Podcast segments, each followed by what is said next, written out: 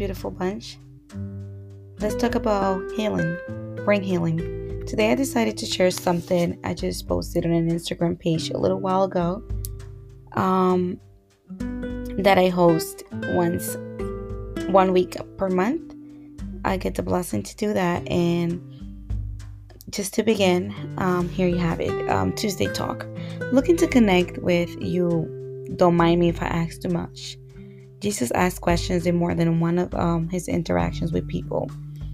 He connected with people, thoughts, and feelings. He was very interested in making relationships and connections. He understood that no ideas um, need to be connected with existing frames of references if they are to last. He seldom pressed for closure or a decision instead of just, you know, ignoring the facts.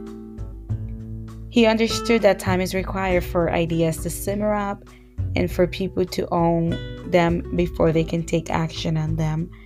Um, reflecting again on the character of Jesus, we can say that we can learn certain examples from him, such as Jesus knew how to take initiative.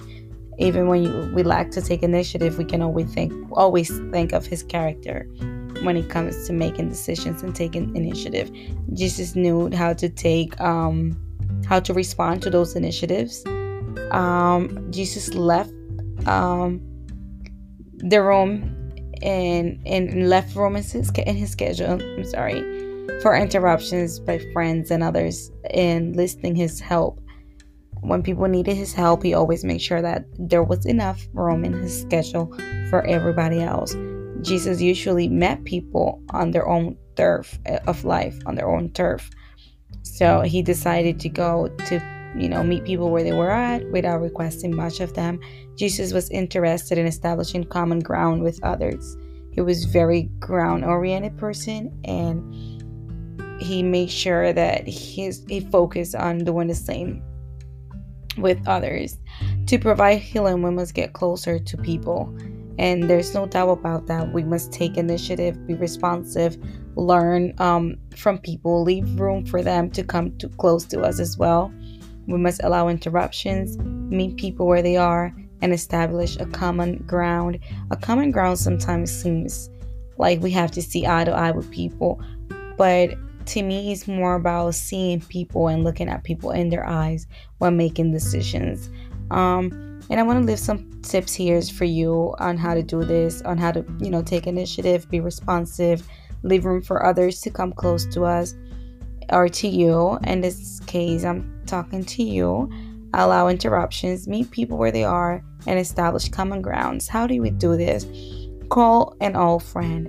Even if they have not called you in a while, let's break the shackles and call them write a letter to a complete stranger. You can do this even online, you know, find a way to DM someone or I think inbox if it's Facebook on LinkedIn. Connect with people, write them a letter of what you think about their profile. Make sure this is a nice one now. Um, pray together. Pray with people that you know. Pray with those that you have relationship with. FaceTime a friend and, and study the Word of God. Now that we're going through this pandemic, it seems really hard to see people and connect with them in person. And, you know, we talk on social media, probably we even FaceTime or do Zoom meetings. But when was the last time that we took the time to just, you know, study the Word of God one on one? Give your neighbor an unexpected gift. How's that? You know, some flowers, leave them on their porch or get them delivered, um, an edible arrangement, something that, that comes from your heart, a painting that is probably cost less, um, less than expensive. Share your most intimate ideas. Talk to people. Tell them what you want to do. Hey, you know, I am thinking of creating this podcast, and I know at the beginning I'll probably mess up so many times. I'm not really good at talking to people. I scrambled over my words because I want to get my point across so fast that I skip words and I end up, you know, breaking the English language completely. My accent can take over me. But I am really being pushed by the Holy Spirit to creating a podcast. And I want to share that with you. I want your opinion, or I just want you to listen to me because even if you tell me not to do it, I'm still going to do it. That will be my approach to somebody else about sharing my intimate ideas. I'm sharing my fears and what I would like to do.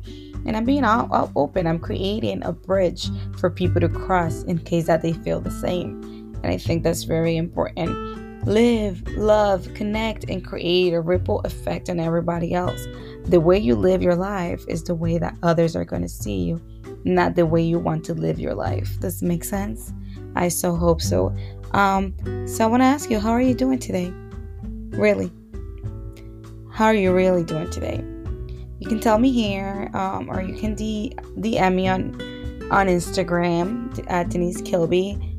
You can also send me a message on my uh, website www.denisekilby.com and press connect. I am here for you. Um, thank you for listening.